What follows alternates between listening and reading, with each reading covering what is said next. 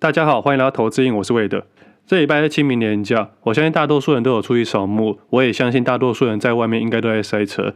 那我今天一早起来，其实觉得有点无聊，因为今天没办法交易。那其实也慢慢习惯了，台湾市场常常会放这种连假，我真的觉得这种连假就是用来塞车用的。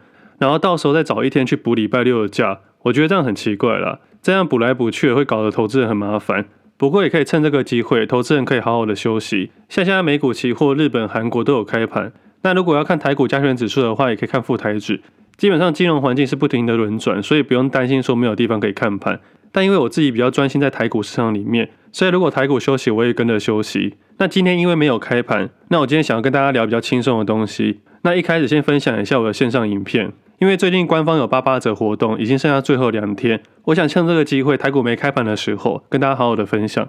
距离上次分享这件事情的时候，已经是国安基金的时候了。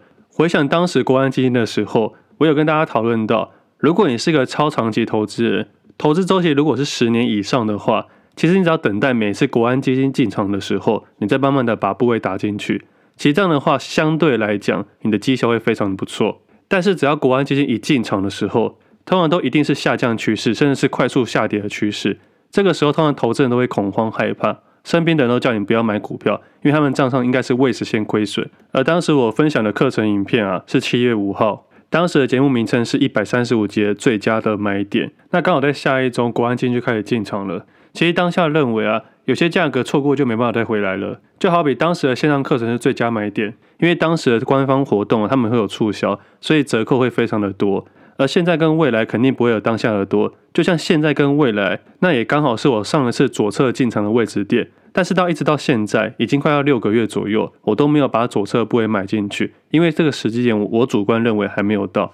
但是如果你是个长周期十年左右的投资人，我们可以大概去推估了，国安基金大概每十年会进场两到三次。那么如果你是个没在盯盘的投资人，你就可以用这个观念。这十年的期间，你只要发现国安基金进场之后，你可以慢慢去找寻你想要的好位置点。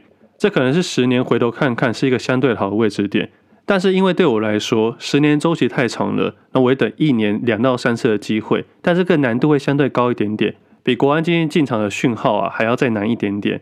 但是相对来说，绩效会比国安基金进场之后还要再好一点点。简单来说，你愿意承担背后的不确定性跟风险，那么代表你背后的获利率也可能会高一些些。所以我自己是规划，只要国安基金进场，我才可能会投入指数型的基金。而其他的部分，只要左侧进场点，我都用主动选股去挑选个股。但是这些观念啊，需要累积信心跟经验。但是在累积这两件事情之前，我们一定要先厘清自己。所以我分享的线上影片是以从厘清自己开始，了解股市工具的使用、实际分析跟实际应用。主要是跟大家分享了五大章节，二十个小单元。其实完整影片超过五个小时啊。为什么要从厘清自己开始？因为我认为啊，不管做任何事情，都要从厘清自己开始。我们尽量不要去跟别人比较，因为每个人的生长环境、经验，甚至高矮胖瘦都不太一样。而且讲句实在话了，我们的长相也都完全不同。我穿彭于晏的衣服，彭于晏穿我的衣服，我们给人家感受都是不一样的。就像我现在穿 James 的鞋子，我也不会成为 James。但是老实讲啊，我小时候真的这样认为。不过长大之后开始懂事了，我才开始理清了自己。我所以，我才发现原来每个人不一样。我穿上他的鞋子，并不会像他一样扣篮。那么下一个章节呢，我会讨论到了解股市。了解股市很重要，就像我们打篮球一样。我们在打篮球之前，一定要理清篮球上的所有的规则，包括做什么动作是违例，包括做什么动作是犯规，什么都是进攻犯规、防守犯规、技术犯规、恶意犯规。这些东西我们都要先理清清楚，才能好好打篮球。就像博弈概念一样。在打麻将之前，我们一定要了解怎么去胡牌。这部分就是了解股市的规则。这个把它放到第二单元，我觉得它是蛮重要的单元，所以把它放到第二章节。不过这个地方会跟别人想象的不太一样，因为这是完全是靠我的投资经验去分享的。我会把我在交易市场面观察到的所有细节，一一用不同的见解去跟大家讨论。这个地方非常的重要，是因为啊，这时候就不会有人再问你说打篮球可以用单手运球还是双手运球了。那么第三个章节，工具的使用。当我们厘清了自己，了解了游戏规则，接下来我们要去想要怎么去运用，因为真的实际的运用才可能影响到我们的损益。想法很重要，但是真正的做法才会影响我们账上的损益。我们不能每天想千条路，早上起来走原路，这样是没有太大的帮助。所以第三章节会把重点放在工具的使用、想法，接下来有做法。当然，这每一样的商品都是我实际应用到的，以及要如何去解读所有的东西。这部分会把市场常用的几大分析一一的去做厘清，比方说基本面、技术面、筹码面、新闻面，还有最重要的实际交易面。其实基本面的部分啊，这次终于可以好好分享了。以前在分享的时候，我相信大家可能没有很深刻的感受到，因为例子不够多，而且正在发生中。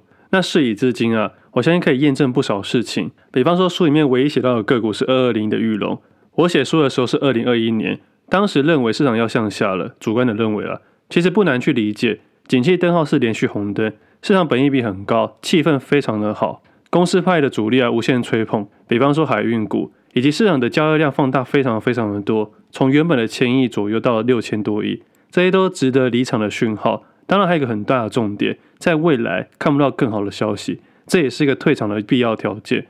而我写书的时候没有推荐任何一只个股，是因为我尽量想要去实现一件事情。我觉得市面上多数的股票书都有推荐股票，我想要做一件就是没有股票书的股票书。而其中的裕隆是我唯一破亿的例子，是因为当时想用基本面的概念跟新闻面的概念。去证明这件事情的真实发生，所以当时啊，才用裕隆去当例子。现在回头看看这只个股的走势啊，跟加权指数一点关系都没有，价格自己走自己的路。而我们也可以看到，从基本面的角度来说，裕隆汽车还在亏损，但是股价已经翻了好几倍。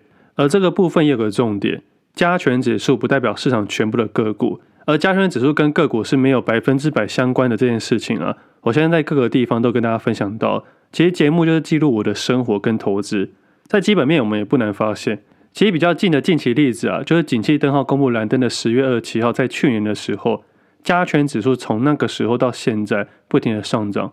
其实不管是加权指数还是市场内的个股，这一波的涨幅啊，幅度都非常的多。但是这不代表说蓝灯出现一定是买点，只是蓝灯出现是相对买点，不代表它一定会上涨。就像国安基金公布之后，真的要进场时。不代表当下一定是个买点，但它的确是长周期来看相对的买点，而且我也能保证啊，每次股价下跌一定会伴随着坏消息，在股价上涨一定伴随着好消息。那财报面的部分，我们也都知道，金融股在二二年的时候会比较差，二三年的 Q one 科技股会差，二三年的 Q two 传产会差，但是价格多数已经被预期了，所以基本面中的总个金啊，通常都是落后的指标，但是落后的指标不代表没有参考价值。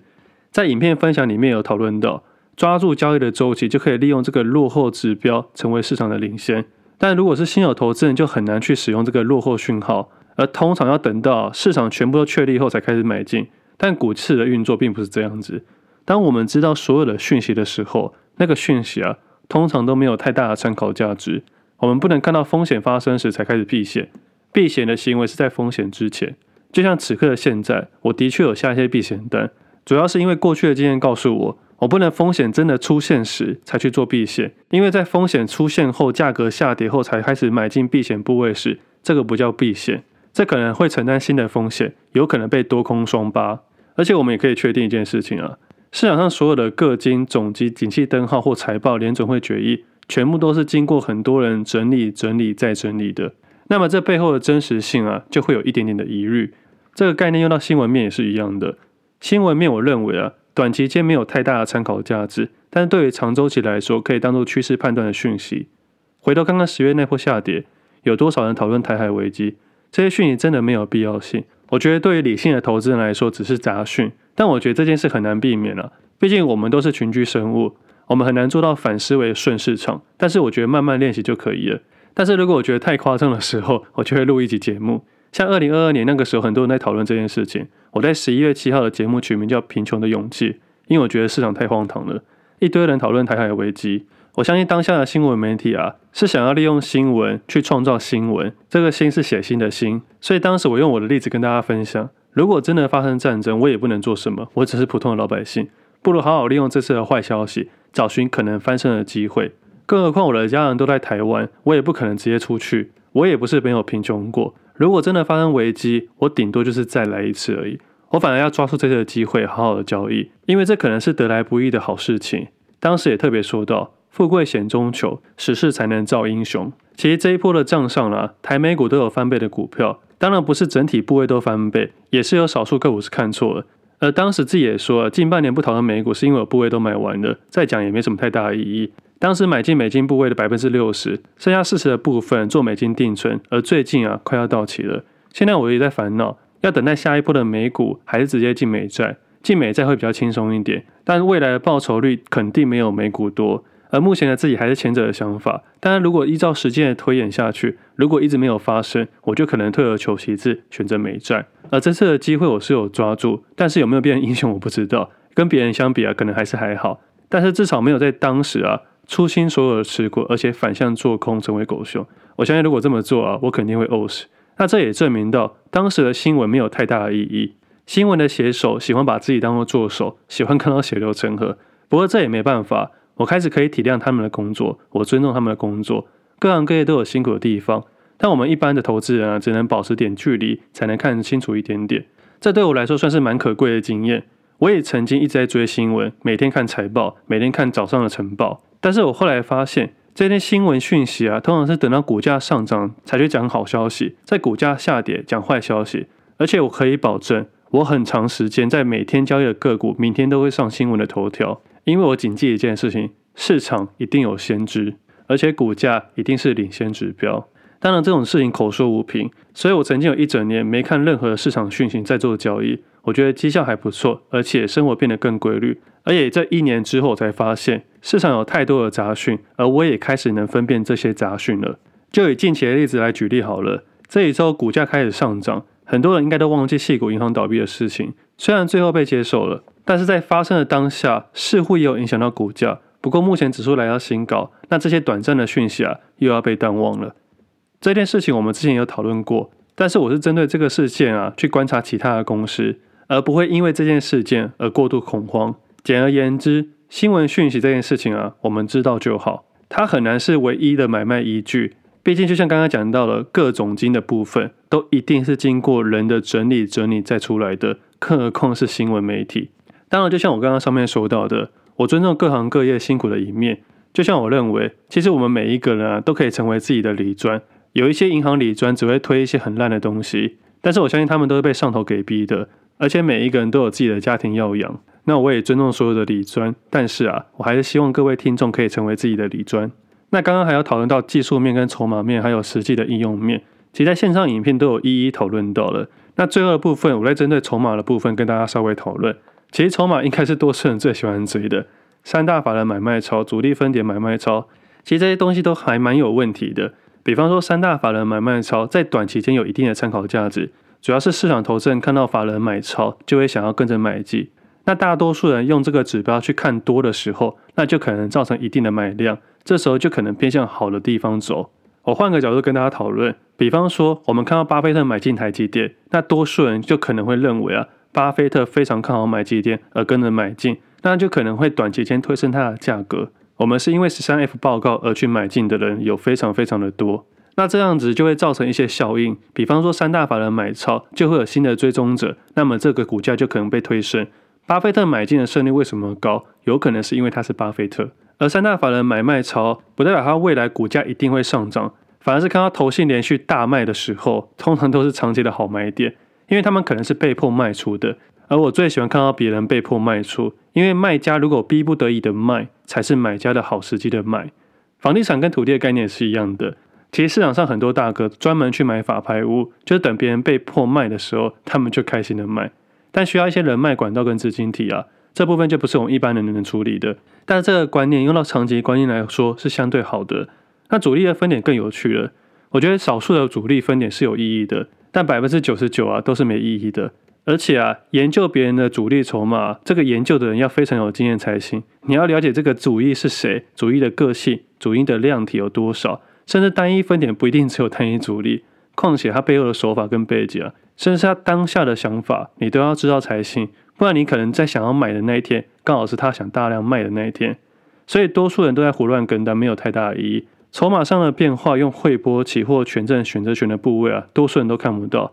光是权证这件事情，听众朋友还记得吗？两千八百万的成交单，以现在来说已经超过一个月了，市场也没人在讨论，那这件事情就不了了之。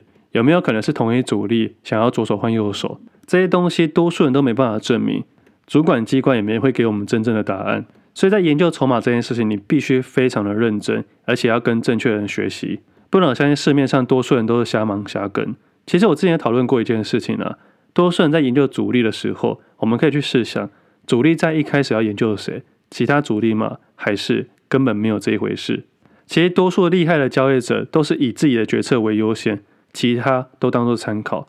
即使我们现在知道其他主力正在操作某只个股，多数人也应该要避开这件事情。我们反而要去找一些散户比较多的地方去获利。就像过往一直提到的，能打小白兔，为什么要打大魔王呢？我们既然知道他是主力，他非常非常的厉害，那为什么我们要去挑战高手呢？这个问题留给大家去思考。那也刚好，今年终于来到兔年了，应该比过去两年的大魔王好打多了，至少目前是这样子。所以啊，主一的事情聊得太多，可能会得罪很多人，所以我也特别去少说，以后有见面再跟大家聊聊。那基本上这五大面向的判断方式都蛮重要的，我把认为初学者必须要知道的事情都分享了，对于有经验的投资人来说，也能厘清各项事情。我觉得整个逻辑上不会有打结的问题，因为数字很真实，我每一件事情都自己去试过了。如果逻辑跟策略打结，那么损益一定会有问题。总归一句，最终还是希望帮大家设计自己的投资游戏。那其实这些内容啊，都在影片里面有跟大家分享到。在半年前分享这个事情的时候，有些听众朋友还没有完整的看完，所以当下分享的太多，大家可能会有点模糊。那现在半年之后了，我现在回头验证七月那个时候到现在，回头看看影片，应该会非常有感。那节目到这边，我给大家一点时间去记这件事情，因为错过真的不知道等到什么时候。这次活动是官方的活动。我不知道下一次有没有这个活动，而我也是每一次有活动的时候才会跟大家分享，因为价格有折扣，我觉得是一个还不错的买点。那如果错过了，有没有下一次我不知道，就像股票价格一样，我们已经买不到十月二十几号那时候的价格点了，所以错过上一次有没有下一次我不知道，我们只能慢慢去调整。如果你现在是开车在听的，你千万不要停下来记录，请你旁边的副驾驶座帮忙一下就可以了。那如果你在外面跑步听我的 podcast 的投资人啊，你可以暂时停下来，改成深蹲，把它记起来，或许可以给自己一个选择。像这次普发的六千元，可以给自己一个不同的想法。这六千元我们要做什么事情？吃一份大餐，多买一点鸡蛋，一次国内旅游，还是花这六千块，厘清自己的交易逻辑，找寻属于自己的投资游戏？那这个问题就留给大家去做决定。其实我一直强调，交易策略很重要，主要是因为啊。其实你要找到稳赚不赔的方式也都可以。我强调一下，这不是诈骗集团，这是经验累积的想法，也真的是他实际的做法。我相信这个观念在过去有分享到，但我相信多数人第一次听到可能觉得合理，但不一定实际有去做。但是要真的去实际去做，才能去验证一件事情。以前我是交易一致性，现在我连分享都有一致性的。但是我还要强调，稳赚不赔的方式啊，有两个要件，第一个就是持续的金钱，第二个持续的时间。其实股神就是持续这两个东西，所以才成为股神。当然不否认他的投资心态跟眼光非常的好，我也很佩服他。但持续的时间跟金钱才是稳赚不赔的其中一个要件。稳赚不赔不代表获利无限哦，这两件事情要搞清楚。所以我说持续的时间，你要看不到终点的时间，你才能在日、周、月、年，甚至十年的变化中调整出不需要停损的动作。在这一次性分享的影片啊，也教了几个停损停利的方式。数量停损法就是相当好的使用方式。我用我目前暂时看出的角色类股来说好了，我从现在完全看不到任何的好消息，而此刻开始规划的话，我也可以利用手法让账面以数量停损法给退场，甚至考量到周期的时候，或许也可能是个进场点。这时候不需要动用到整体账面的停损，只要给我多一点时间就可以了。在交易的概念里面，多数人会忽略的就是时间观念。我换个例子跟大家讨论。前几天我表哥刚好来找我吃饭。他是一个登山经验非常丰富的人，潜水经验也很厉害。当然，我们也讨论到关于风险概念的问题，只不过我们讨论到是旅游的风险概念。我自己只有潜水的经验啊，目前还没有登山经验。我就很好奇啊，登山跟潜水哪个危险？我表哥马上回答潜水。我就问他为什么，他说是因为时间。登山通常是以天为计算，如果遇到不如预期的时候，能调整的时间跟空间比较长，比较能去应付一些风险。但是潜水的单品最多就是大概一个小时时间，如果遇到不如预期的时候，就只能在一个小时之内去处理。所以相较之下，潜水的风险较大，我觉得非常有道理。当然，排除压力的问题，光是能处理的时间就非常的重要。所以即使市场价格看错了，如果有足够的时间，都一定可以调整到一个还不错的状态。过去曾经讨论到，当冲交易、隔日交易、周内交易、月内交易、年交易、十年交易，难易度的排序也是一样的。但市面上新手投资人最喜欢从当冲进场，所以死亡率比较高。那主要原因也是因为时间的不同。这个部分先不讨论到资金控管跟风险意识，光是时间的难易度就完全不同了。前面刚刚讨论到十年交易的这件事情啊，你就等国安基金进场的时候，把手上的所有想要投入的资金分成十笔，每一周买一笔，十年后赚钱的几率非常大。但是相较来说，它也有它的难度。等待的时间中间啊，有很多的标股，你要忍住这个诱惑。而且国安基金会不会进场，也是个问号。这是不同交易者要承担的事情。那另外的问题就是持续的资金。我直接带入数据给大家参考。假设我们是一个上班族，起始资金是三十万。假设每个月可以投入三万元到股票市场里面，刚好是主动选股的投资人的话，那一开始选十只个股进场，不是乱选，不是乱买，是经过自己的研究而投入的，每一个都有买进的理由跟看法。但最后是平均买入三万元，买入后就开始等待时间，等到下一个月有三万的时候，再打开股票软体，开始筛选个股那些想要留的跟不想留的，并且用比较利益原则做出筛选。接着空出来的资金跟原本的资金啊，再等比的投入进去，然后接着再耐心等待一个月，用这个方式啊，基本上不会赔钱，因为用数量停损法退场，而且适合多数的人。但是说要几倍几倍的报酬啊，难度非常的高，因为没有使用杠杆，很难去有很多很多倍的报酬。但这个策略是防守型的策略，我相信等到哪一天四十五岁以上的时候，我应该就只会用这个策略了。所以最终交易的方式，主要是看听众想要追求怎么样的交易模式跟生活方式。即使你想要一个稳赚不赔的方式，就像刚刚的条件说到的，持续的时间、持续的资金，你就可以建构一个简单的交易策略。当我们能理解这件事情，就不会被诈骗集团骗走，也不会被坏坏理专骗走。这些技巧跟想法也都有在影片里面跟大家一一讨论，也是刚刚一开始讨论到的五大章节：先理清自己，再来是股市的原理、工具的使用、操作的技巧，最后是来到实际的应用的五大章节。那今天花了比较多时间讨论线上影片的事情。但是其中也带入了很多交易的技巧跟看法，主要还是希望可以对大家有些帮助。那接下来我看时间差不多了，近期的市场看法我依然不变，个股的部分还是做多，衍生性商品上面是用期货加选择权搭配，但部位都还是不多。其实衍生性商品的概念啊，只是为了因应极端值而操作的，但是对于一般投资人来说，没有在盯盘的投资人，其实全部做股票就可以了。即使我认为接下来可能会有回档行情，但是因为时间够长的观念。或是这个跑道已经有拉出一个幅度的时候，这个回档啊，应该不会是直接反转。但是我也必须说到的，衍生性商品啊，会让你的部位稍微扣血。这个合理的范围就像买保险一样，如果保险对你来说没有太大的负担的时候，适度的保险可能对你的生活会比较好的帮助。主要是因为你股票的回血速度高于你的扣血速度很多的时候，那就值得这么做。就好像以前在玩天堂练体系的时候。我都会去计算每秒钟自动回血几滴，再去推估啊某个区域去练功，平均每小时会扣多少血，就是怪打你的时候，大概会平均扣多少血，然后抓个区间范围，只要回血的速度高于扣血的速度啊，就不用带水练功。当然，如果不带水练功啊，经验跟钱就比较少，所以通常还是会带水练，并且啊去设定每隔几个小时回来补水一下。那这个扣血跟回血的概念就是这样子。那对于目前市场的想法没有太大的改变。那今天也分享比较多的交易的技巧。那今天节目最后啊，分享一下听众朋友写给我的信件。我自己是每隔一段时间才去看一下，所以有时候会过得比较久一点点。但是我会尽量啊，之后会常常去看啊。有些信件会直接回，有些没有回的啊，我就觉得用节目去回。其实最主要是一位听众朋友，就之前跟大家分享到的，在分享会遇到的听众朋友怎用听的交易。那他前阵子写信给我，那我想说不要回信给他好了，因为我相信用听的可能比较方便。那开头很有趣，他跟我说他不是来说不听 Podcast 啦，所以意思就是我要持续录音下去。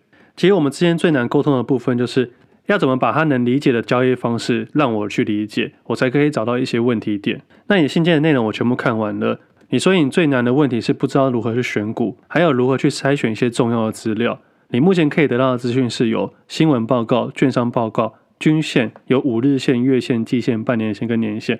以及 App 上面的智能选股功能，但是比较困难的是 K 棒价格、成交量、均量，还有许多形态跟指标可以参考。不过不清楚可以搭配哪些用比较有效。想请问魏德，如果想要有自己的交易策略，该如何进行？平日都要上班，只有中午的时间可以稍微看一下股市。不知道这样除了左侧交易以外，有没有更好的办法去找到自己的交易策略？目前他认为啊，本金较小，左侧会成长很慢，而且左侧也不太可能完全 all in，所以想要往右侧发展。不知道魏德对这样子有没有其他的想法跟看法呢？然后最后还说，永远都会是魏德的忠实听众。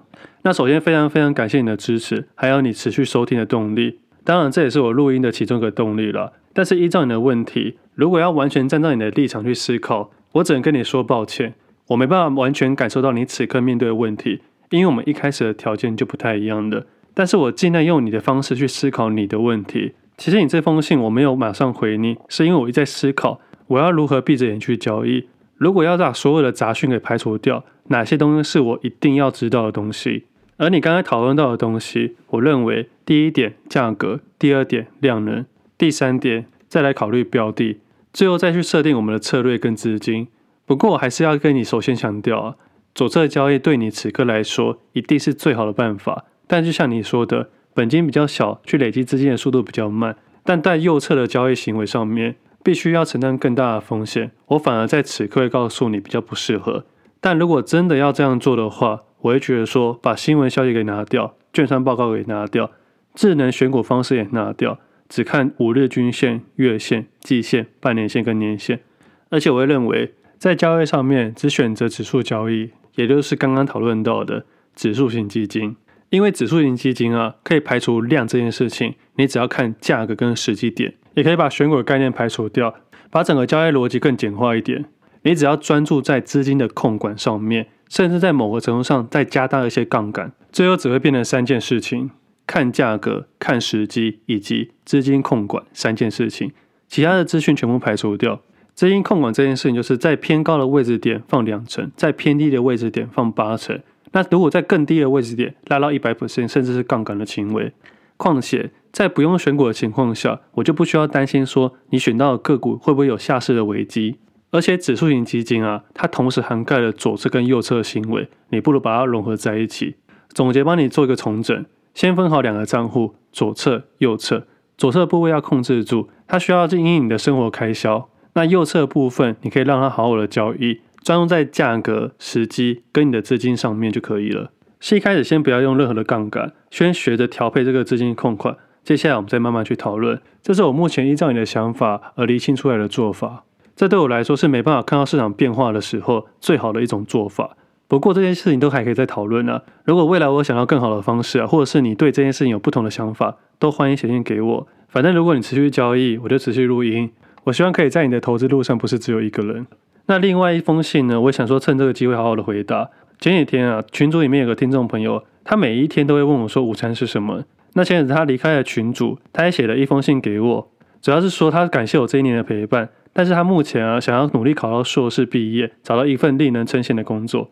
他的目标是进 Microsoft 或 Nvidia，因为想要这个目标，所以才退出群组，想要认真念书，不是因为毕业出去的。他还跟我说啊，真的他的账户成长三十 percent 以上，所以在群组每天问我吃饭啊，可能不是打打嘴炮，是真的很认真的。那其实我看完之后是非常非常的感动，这算是第二个从我这边毕业的投资人，第一个在二月的时候，第二个在四月的时候。我想了，在一个系统性的分享之中。可能真的可以让人家毕业，但这边有个小秘密，我一直没有讲。其实，在当天早上，他在退出群组的那天早上，我在慢跑的时候，突然在想，今天行情应该算不错。那如果今天行情持续不错的时候，会不会有新的人毕业？那新的毕业的人是谁？我也不知道，因为群组里面大家都有一点感情的，有一些人整天在找我一些讲一些有的没的。其实久而久之，我也成为习惯。那其中一个印象深刻，就是每天要问我吃午餐，我觉得这个人很奇怪。为什么每天要问我吃午餐？所以在分享会见面的时候，我也帮他准备了午餐。而那天早上，我突然想到一件事情：如果哪一天开始啊，这个人不再问我吃什么午餐的时候，我会觉得很奇怪。而这个念头啊，大概只出来零点一秒就消失了，因为我当下认为只是个杂讯。毕竟我只是跟他见过一次面，而且我还印象很深刻，他对我买进 Intel 的想法很有意见。那很神奇的是，当天的收盘，他突然跟我说一些事情，然后说他要退出群组了，然后下午就写信给我。老实讲，我平常应该对这件事情没有太大的想法，而且平常啊，群主他不只会这样问我，他其实私底下会也会私讯给我，问我午餐吃什么。那我也好奇了，他写什么信给我呢？所以当天晚上我就看到这封信了。看完之后，我其实心情非常非常的复杂。这种复杂程度要怎么讲呢？第一件，首先很开心，他找到自己的方式了，不只是投资的方式，还有生活的方式。他说他想找一个令人称羡的工作，我非常非常开心。因为交易这件事情，你越早知道越好。因为知道之后，你会发现交易就是这一回事。你可以努力去找一个令人称羡的工作。假设哪一天他真的进了 NVIDIA，他的薪资收入肯定会非常的好。再加上他的投资报酬啊，那他的整体绩效会非常的不错。他的资产阶级会提升的非常的快速。这真的对他来说是一件很好很好的事情，在他能选择的时候，去选择一个正确的道路。因为投资这件事情呢，它是你的加成效果。如果你的本业好，投资又好，你的资产增进的速度会来到非常的好。那我也说过，我是没有选择，我第一份工作就是交易，而我最后一份工作也是交易。它虽然不是一个令人称羡的工作，但它是一个令人自由的工作。恭喜你找到你的方向，对我的交易分享来说是蛮大的成就。我当然是除了开心感动以外，其实还有那么一点点难过，因为我知道我分享啊，不管是从哪个平台来说，你们迟早一天都会离开的。我们会因为不同的目的进来交易市场，也会因为不同的理由而离开。这一点在我一开始分享我就知道了。交易这件事情最终还是一个人，但是这也证明我的交易分享是有逻辑、是有一致性的，真的可以让人家毕业的。我老实说啊，我当下看完你的信件之后，我出去跑了二十公里，因为礼拜四那一天，隔天礼拜五还要交易。如果心中有太多复杂的情绪啊，一定会影响我明天的交易。所以当下我就去跑了二十公里左右，回来之后才稳定自己的心情，有种说不出来复杂想法。所以以后听众朋友啊，如果真的毕业了，有好消息的时候，尽量不要在交易日的时候让我知道，不然我要一直去跑二十公里。前一次这种想法是分享会的那一天，隔天我就去了日本。啊、这次我自己是跑了二十公里。后来我就思考到，这感觉就像是学校老师带小孩子毕业的时候，如果学生有好的成绩，肯定会觉得开心，但是啊，还是会有那么一点点伤心。不过经过一个、两个，甚至未来会三个、五个、无数个之后，我相信我自己可以慢慢去习惯这件事情。因为我正在做对的事情，反正总而言之啊，很感谢你对群主带来很多乐趣，也很感谢你持续的支持。我希望你可以顺利的硕士毕业，找到一份令人称羡的工作。你现在真的就是好好的念书，不要去想其他事情。最后再回答你两件事情，第一件事情是 Intel 快要三十 percent 获利了，本来想要之后跟你好好的分享，但是目前已经没有太大意义，我可能今天把它处理掉。第二件事情就是想要在三十岁以前超过我，真的要一心一意做一件事情。十年前的你做什么决定，会在十年后成为你的专业能力。好好的努力，硕士毕业，到时候再请你吃午餐。今天节目先到这里，我们下次见，拜拜。